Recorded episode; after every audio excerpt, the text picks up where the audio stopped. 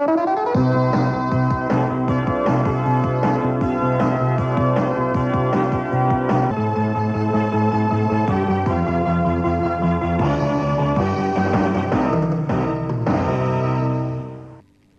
Phát thanh Truyền hình Kiên Giang, chương trình thời sự. Xin kính chào quý vị các bạn. Mời các bạn theo dõi chương trình thời sự của Đài Phát thanh Truyền hình Kiên Giang sáng ngày thứ Hai, ngày bảy tháng mười một, nhằm ngày mười bốn tháng mười năm Nhâm Dần. Chương trình hôm nay có những nội dung chính sau đây. Phỏng vấn ông Nguyễn Văn Sáu, Giám đốc Sở Văn hóa Thể thao và Du lịch về công tác chuẩn bị lễ hội Ốc Bông Bóc và Nghinh Ong. Phú Quốc tăng cường hỗ trợ người nộp thuế qua app trên điện thoại thông minh. Chuyển đổi số trong hệ thống giáo dục thành phố Rạch Giá. Bây giờ là phần thông tin chi tiết.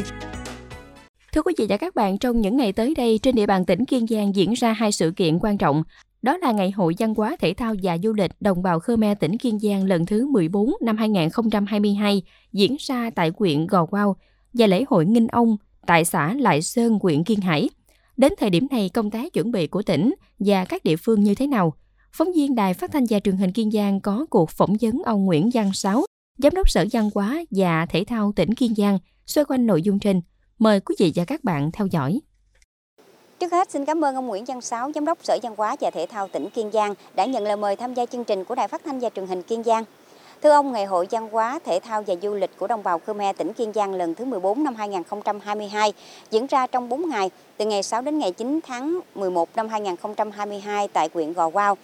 À, như vậy, sau hai năm không tổ chức do ảnh hưởng của dịch Covid mười chín, thì năm nay ngày hội được tổ chức với quy mô như thế nào và có những hoạt động gì nổi bật thưa ông? Ngày hội Văn hóa, Thể thao và Du lịch đồng bào của đồng bào dân tộc Khmer năm lần thứ mười bốn của tỉnh Kiên Giang được tổ chức trở lại sau hai năm gián đoạn do dịch Covid mười chín. Thì năm nay tỉnh tổ chức trở lại với quy mô cũng tương đương với năm hai không một chín. Về quy mô cũng như các nội dung hoạt động lễ hội năm nay, phần lễ nó có những cái nội dung chính, đó là lễ khai mạc của, của ngày hội và cái lễ cúng trăng theo truyền thống của đồng bào dân tộc Khmer, tức là lễ Ốc Bông Bóc. Thì cái phần hội năm nay sẽ được tổ chức có những cái hoạt động chính, đó là năm nay ban tổ chức sẽ tổ chức cái liên hoan nghệ thuật truyền thống dân tộc Khmer. Đây là cái liên hoan nhằm cổ vũ phát huy cái nghệ thuật truyền thống của dân tộc Khmer, kết hợp với cái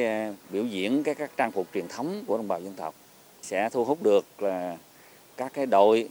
nghệ thuật của các cái địa phương có đồng bào dân tộc tham dự. Đặc biệt là đó là cái môn thể thao truyền thống của đồng bào dân tộc Khmer, đó là môn đua ghe ngo. Đây là cái môn thể thao truyền thống, đồng thời cũng là một cái nét văn hóa rất đặc sắc của đồng bào dân tộc Khmer tại lâu lâu đời. Các cái phần hội khác như là triển lãm các cái văn văn hóa của đồng bào dân tộc Khmer, rồi triển lãm giới thiệu sách, rồi các cái môn chơi thể thao. Chúng ta có kết hợp với cái hội chợ thương mại gắn với kết hợp với giới thiệu cái sản phẩm ô cốp của địa phương để phục vụ cho bà con nhân dân đi chơi, cái tham quan cái lễ hội năm nay. Như vậy, tới thời điểm hiện nay thì công tác chuẩn bị cho Ngày hội Văn hóa, Thể thao và Du lịch của đồng bào Khmer tỉnh Kiên Giang lần thứ mười bốn năm hai không hai hai được diễn ra như thế nào thưa ông? Công tác chuẩn bị đến thời điểm này thì nói chung là triển khai đúng theo kế hoạch, tất cả từ các cái phần nội dung, tiểu ban nội dung tuyên truyền, bảo vệ an ninh trật tự, tiểu ban đảm bảo về cái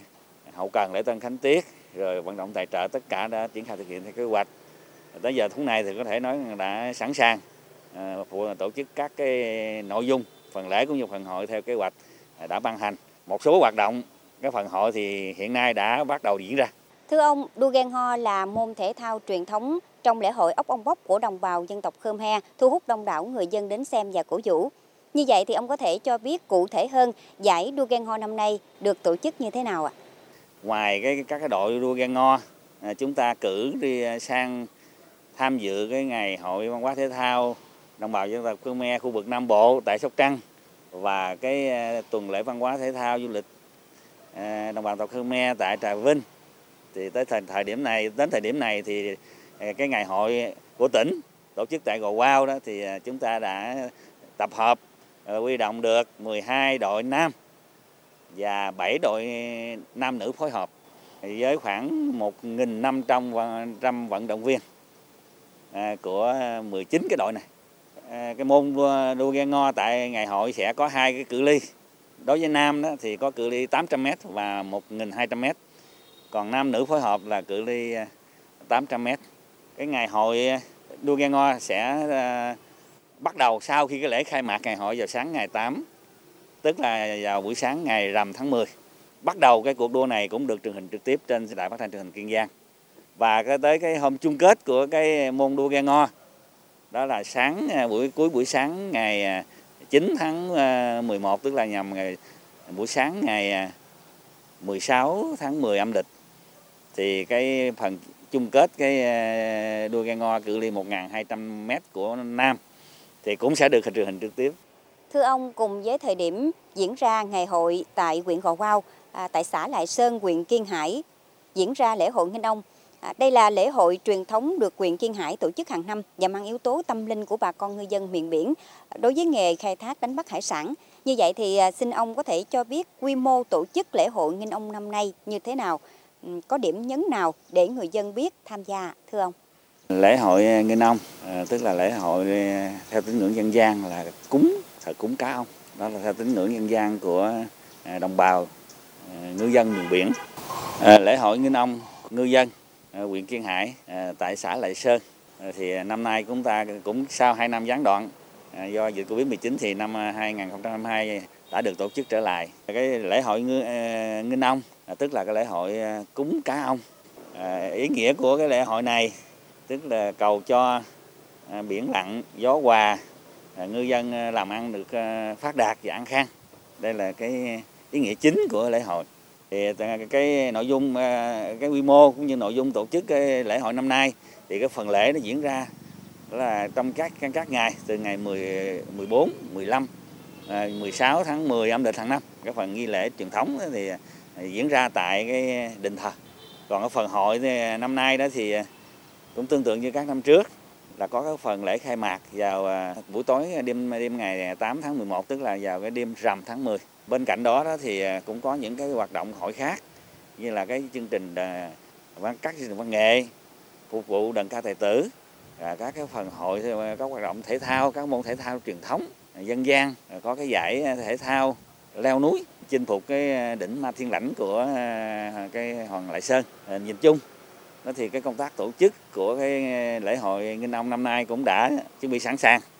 và các hoạt động thì cũng đã bắt đầu, một số hoạt động ngày hội thì cũng đã bắt đầu diễn ra. Một lần nữa xin chân thành cảm ơn ông Nguyễn Văn Sáu, Giám đốc Sở Văn hóa và Thể thao tỉnh Kiên Giang đã nhận lời mời tham gia chương trình của Đài Phát thanh và Truyền hình Kiên Giang.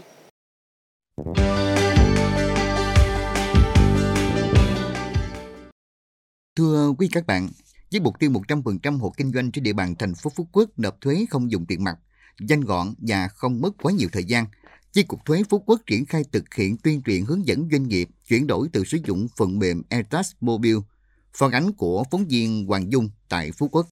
Nếu như trước đây các hộ kinh doanh trên địa bàn thành phố Phú Quốc muốn nộp thuế thì phải qua ngân hàng hay kho bạc nhà nước, thì ngày nay chỉ cần một chiếc điện thoại thông minh và tải phần mềm eTax Mobile thì các chủ hộ kinh doanh có thể nộp thuế ngay tại nhà.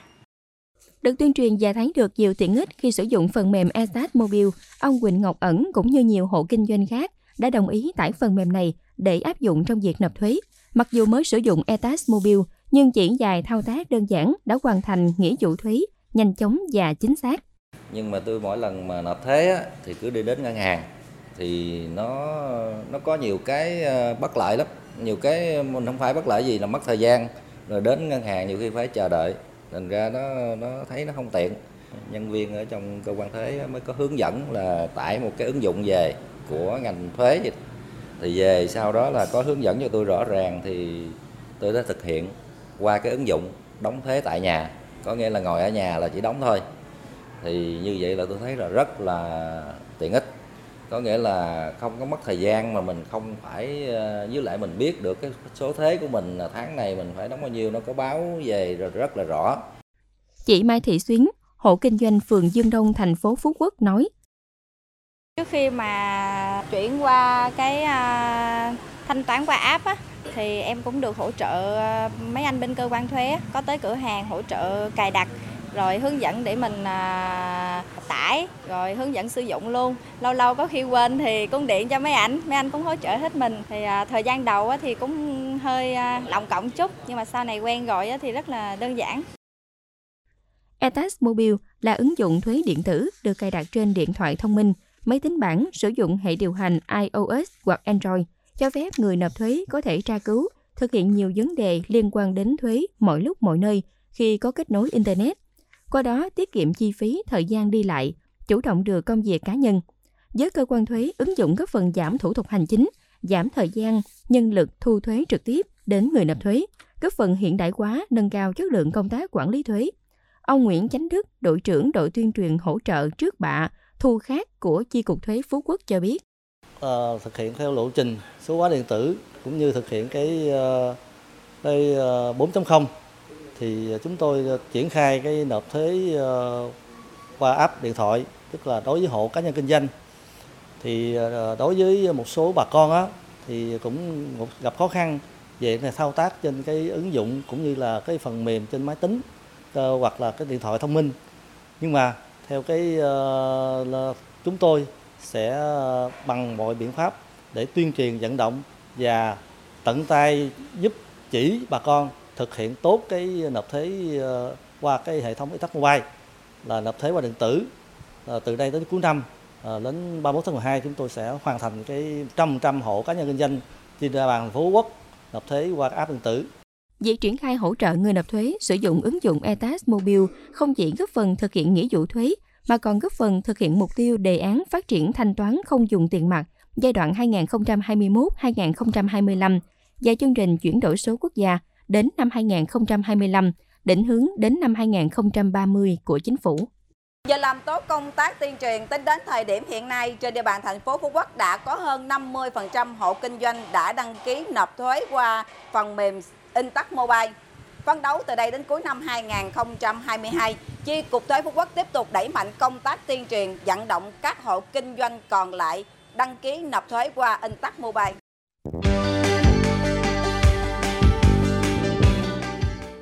Chương trình sẽ được tiếp tục với những thông tin khác. Sở Tài nguyên và Môi trường tỉnh Kiên Giang phối hợp cùng Tổ chức Quốc tế Bảo tồn Thiên nhiên tại Việt Nam W W F tổ chức tập huấn phổ biến Nghị định số bốn mươi lăm ngày bảy tháng bảy năm hai nghìn không trăm hai mươi hai của Chính phủ quy định về xử phạt vi phạm hành chính trong lĩnh vực bảo vệ môi trường, các quy định mới về quản lý chất thải rắn cho một trăm năm mươi đại biểu là báo cáo viên thuộc các sở ban ngành, tổ chức chính trị xã hội cấp tỉnh và cán bộ cấp xã, phường thuộc thành phố Rạch Giá và Phú Quốc. Thông qua hoạt động tập huấn nhằm giúp cho đội ngũ cán bộ công chức viên chức làm công tác môi trường, nắm bắt rõ hơn các quy định của pháp luật, hoàn thiện thêm kỹ năng nghiệp vụ về công tác xử lý vi phạm hành chính trong lĩnh vực bảo vệ môi trường để đi đến thống nhất cách làm giữa các cấp ngành địa phương. Trong những tháng qua, tình hình kinh tế xã hội của huyện U Minh Thượng tiếp tục phục hồi và phát triển. Nhiều ngành lĩnh vực có mức tăng trưởng cao so với cùng kỳ năm hai nghìn không trăm hai mươi mốt, như giá trị sản xuất công nghiệp tăng hai mươi mốt phần trăm, tổng mức bán lẻ hàng quán tăng năm mươi phần trăm, doanh thu du lịch tăng bảy mươi hai phần trăm, thu ngân sách tăng bốn mươi bảy phần trăm. Chỉ đạo thực hiện kịp thời các biện pháp phòng chống thiên tai, các biện pháp phòng chống dịch covid mười chín, dịch sốt xuất huyết, giám sát và phòng bệnh đậu mùa khỉ. Các hoạt động văn hóa, văn nghệ, thể dục thể thao được quan tâm tổ chức, an sinh xã hội, chăm lo cho các đối tượng chính sách, người có công, đối tượng bảo trợ xã hội được thực hiện tốt, công tác đào tạo nghề, giải quyết việc làm được tập trung thực hiện. Tình hình an ninh chính trị, trật tự an toàn xã hội được bảo đảm, công tác cải cách thủ tục hành chính, chuyển đổi số từng bước được nâng lên. Hiện nay, U Minh Thượng đang rà soát lại toàn bộ các chỉ tiêu kinh tế xã hội của năm hai nghìn không trăm hai mươi hai, chuẩn bị xây dựng chỉ tiêu phát triển về kinh tế xã hội năm hai nghìn không trăm hai mươi ba, duy trì và nâng cao chất lượng hoạt động bộ phận một cửa của huyện và các xã, phát động và tổ chức triển khai thực hiện hiệu quả công tác cải cách hành chính, đồng thời chuẩn bị các bước tuyển chọn và gọi công dân nhập ngũ năm hai nghìn không trăm hai mươi ba. Theo Chi cục Trồng trọt và Bảo vệ thực vật, trên địa bàn tỉnh hiện đã gieo trồng được ba nghìn sáu trăm tám mươi tám hectare cây rau màu các loại. Những ngày qua, thời tiết khu vực Kiên Giang có mưa, mưa rào rải rác, độ ẩm trung bình bảy mươi chín phần trăm, thấp hơn trung bình nhiều năm năm phần trăm và thấp hơn cùng kỳ năm ngoái bảy phần trăm, là điều kiện thuận lợi cho một số nấm bệnh phát sinh gây hại trên diện tích rau màu. Trên bầu bí dưa, diện tích nhiễm bệnh một hectare, tăng không phẩy năm héc-ta so với tuần trước, chủ yếu bệnh chết cây con với diện tích nhiễm một héc-ta, tỷ lệ từ ba đến năm phần trăm cây xuất hiện ở huyện Chồng Triền. Trên gừng, diện tích nhiễm bệnh bốn trăm héc-ta, tăng bốn mươi héc-ta so với tuần trước, trong đó bệnh cháy lá hai trăm ba mươi héc-ta xuất hiện ở huyện U Minh Thượng. Để chăm sóc và phòng trừ bệnh hại, nâng cao hiệu quả sản xuất trên cây trồng, bà con nên tăng cường kiểm tra đồng ruộng, thường xuyên theo dõi diễn biến điều kiện thời tiết, kịp thời phát hiện, thực hiện biện pháp phòng trừ các đối tượng gây hại, tập trung chăm sóc, bổ sung dinh dưỡng cho cây giai đoạn phát triển thân lá ra hoa, phát triển quả củ trên một số loại rau màu như bầu bí, dưa, gừng. Khi sử dụng thuốc cần làm theo hướng dẫn, sử dụng đúng nồng độ, liều lượng của từng loại thuốc và nên phun thuốc vào sáng sớm hoặc chiều tối để đạt hiệu quả phòng trừ bệnh cao nhất.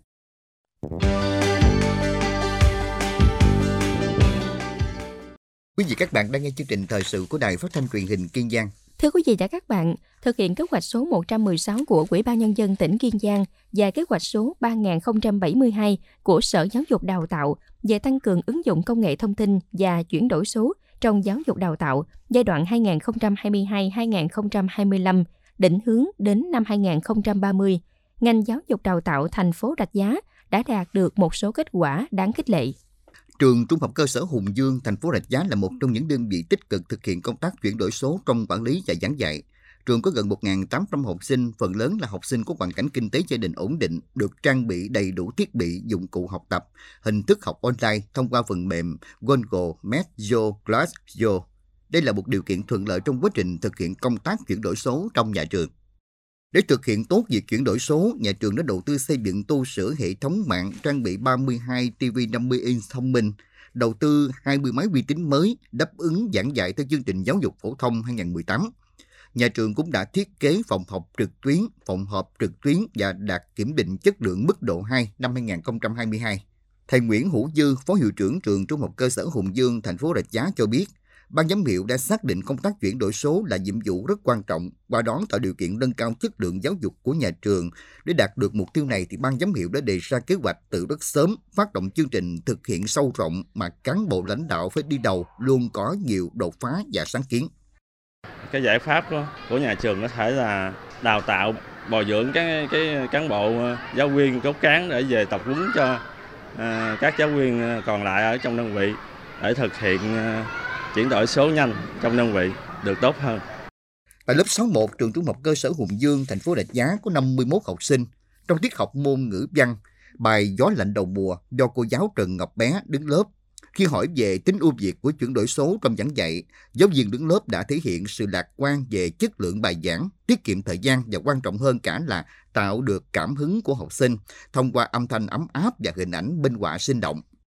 Qua cái thực hiện chuyển đổi à, dạy theo số theo công nghệ thông tin thì em thấy là rất là thuận tiện cho giáo viên, à, bởi vì là giáo viên á, thì không có mất thời gian là trình bày á, là trên bảng mà chỉ trình chiếu từng cái slide, à, rồi sau đó là mình chỉ ghi cái đề mục trên bảng, à, rồi học sinh á, thì lại là hứng thú học tập bởi vì hình ảnh sinh động, à, rồi những câu hỏi phía học tập thì cũng rất là cụ thể rõ ràng, à, để cho học sinh á, là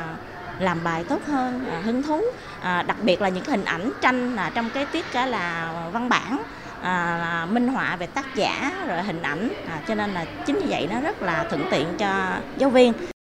Còn tại trường mầm non Hướng Dương, thành phố Rạch Giá, ban giám hiệu của trường đã triển khai thực hiện công tác chuyển đổi rất sớm trên nhiều lĩnh vực giảng dạy, công tác quản lý, công tác thu chi của trường. Đối với công tác giảng dạy, nhà trường đã được đầu tư xây dựng mười bốn phòng học kiên cố, trong đó có bốn phòng phục vụ học tập chuyên môn như vi tính, tiếng Anh, nghệ thuật và vận động, thể chất. Nhà trường đã triển khai chương trình cho học sinh mẫu giáo năm tuổi được tiếp cận với máy tính, qua đó đã khơi nguồn cảm hứng sáng tạo giúp cho các em say mê học tập. Cô giáo Nguyễn Thị Tuyết Mai, giáo viên trường mầm non Hướng Dương, thành phố Rạch Giá, tỉnh Kiên Giang, cho biết thêm.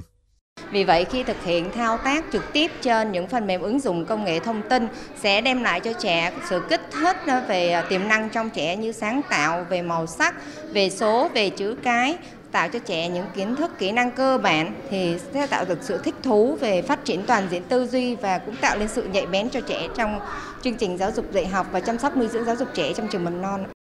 Cùng với việc áp dụng trong công tác quản lý và giảng dạy, trường mầm non Hướng Dương, thành phố Rạch Giá còn ứng dụng trong lĩnh vực kế toán, thu chi tiện ích. Điểm mới nhất đó là thu học phí thông qua chương trình ứng dụng, qua đó đã giúp cho công tác thu chi nhanh gọn, công khai, minh bạch. Chị Bùi Thị Minh Quyền, kế toán trường mầm non Hướng Dương, thành phố Rạch Giá thông tin thêm. Thì theo em làm thì em thấy là nó được cái là tiết kiệm được thời gian, công sức và cái đơn giản thủ tục hóa hồ sơ hơn. Rồi còn cái số liệu thì sẽ chính xác và rõ ràng hơn. Rồi về cái công nghệ thì em thấy là nó tiện lợi ở chỗ nữa là em có thể làm bất cứ mọi nơi. Theo ông Ngô Ngọc Khanh, trưởng phòng giáo dục đào tạo thành phố Rạch Giá, việc ứng dụng công nghệ thông tin vào giảng dạy và quản lý giáo dục, thành phố Rạch Giá đã thực hiện trong nhiều năm nay. Tuy nhiên, sau một thời gian ngắn thực hiện kế hoạch số một trăm mười sáu của Ủy ban Nhân dân tỉnh Kiên Giang và kế hoạch số ba nghìn không trăm bảy mươi hai của Sở Giáo dục Đào tạo về tăng cường ứng dụng công nghệ thông tin và chuyển đổi số trong giáo dục đào tạo giai đoạn hai nghìn không trăm hai mươi hai đến hai nghìn không trăm hai mươi lăm, định hướng đến năm hai nghìn không trăm ba mươi, đã làm chuyển biến tích cực trong công tác quản lý và giảng dạy, chất lượng giáo dục được nâng lên. Ngành giáo dục thành phố Rạch Giá đã rà soát lại và đầu tư nâng cấp cơ sở hạ tầng, xây dựng nhiều phòng học, phòng chức năng, trang bị thêm máy tính, sử dụng đồng bộ các phần mềm ứng dụng vào giảng dạy và quản lý. Tất cả đơn vị trường học đều đảm bảo cơ sở hạ tầng, có đường truyền cáp quang để truy cập Internet và ứng dụng công nghệ thông tin. Định hướng tới trong cái tới giai đoạn hai nghìn không trăm ba mươi thì trên cơ sở những cái kết quả mà ngành đã ứng dụng thì tiếp tục là phát huy và tăng cường cái tuyên truyền cho cán bộ quản lý, giáo viên và học sinh cũng như phụ huynh học sinh để nắm được cái chủ trương của tỉnh về trong cái ứng dụng công nghệ thông tin và chuyển đổi số trong cái giai đoạn đến hai mươi hai, hai mươi lăm và định hướng đến hai nghìn không trăm ba mươi. Tích cực là phối hợp với các cái đơn vị bồi có cái chức năng mà mà bồi dưỡng về cái công tác chuyển đổi số, mở các cái lớp để bồi dưỡng cho cái cán bộ quản lý, giáo viên trong cái những cái kiến thức để thực hiện trong cái ứng dụng trong cái ứng dụng công nghệ thông tin vào trong giảng dạy và trong cái chuyển đổi số của ngành. Tăng cường cái kiểm tra các cái cơ sở vật chất của các cái đơn vị để bổ sung những cái thiết bị để đáp ứng trong cái công việc chuyển đổi số trong cái thời gian tới.